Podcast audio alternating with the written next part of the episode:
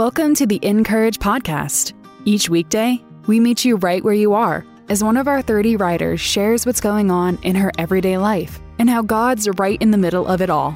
They bring their unique experiences, joys, and struggles equally so that you can feel less alone and be empowered by the hope Jesus gives. Listen in as our narrator, Grace P. Cho, reads today's article.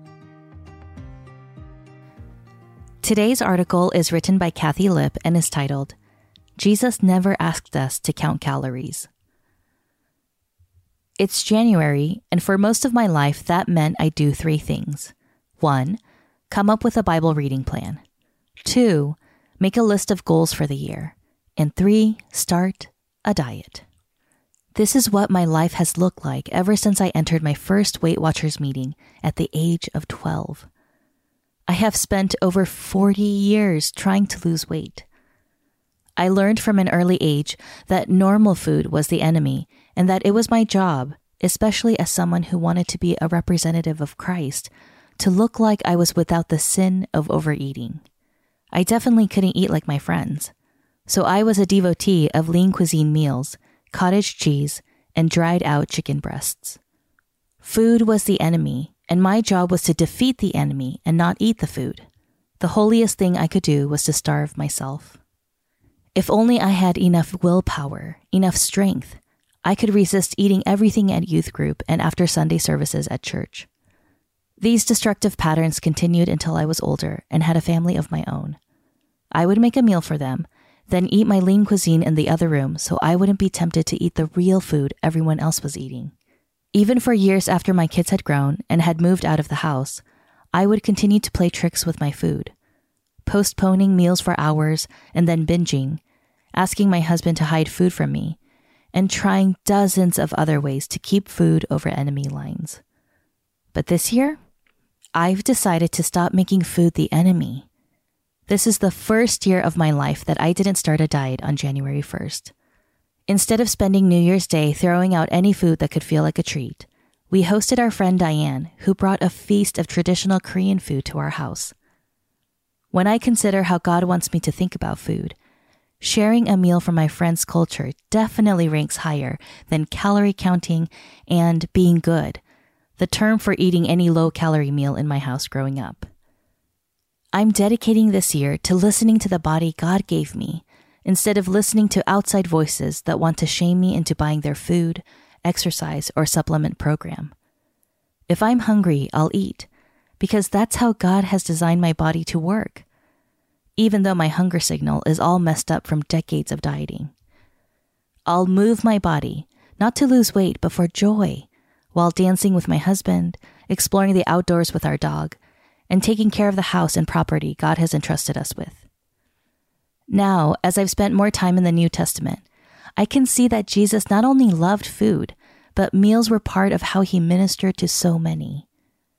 Jesus had a short time in ministry, the most important ministry to ever exist. But when I look at how Jesus dealt with food, he wasn't slicing up some dried fish and grilled vegetables and walking to the next house. One of the biggest miracles he performed was feeding 5,000 people, which was probably more like 10,000 since they didn't count women or children. Jesus knew that physical needs had to be met along with spiritual needs.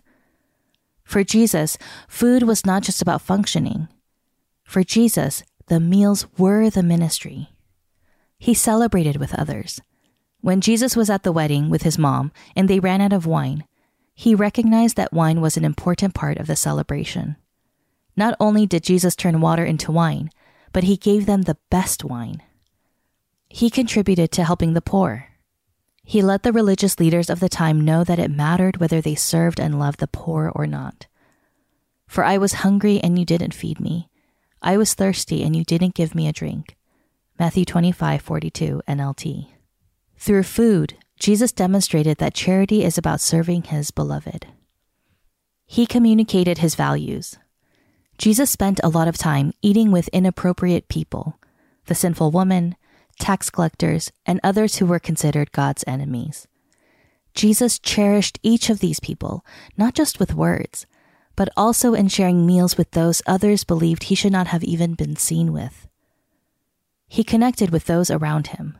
On his last night on earth, Jesus didn't gather his closest people around a campfire or a pulpit.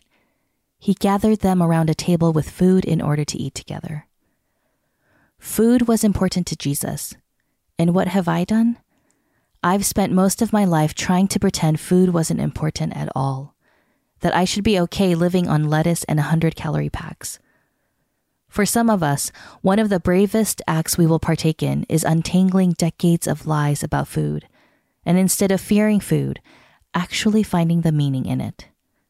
If you also struggle with how you relate to food, maybe it's time to rethink that particular relationship.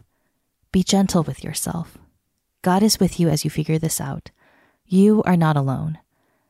As with all of his most beloveds, he is at the table with you. Want to learn more about worry free living?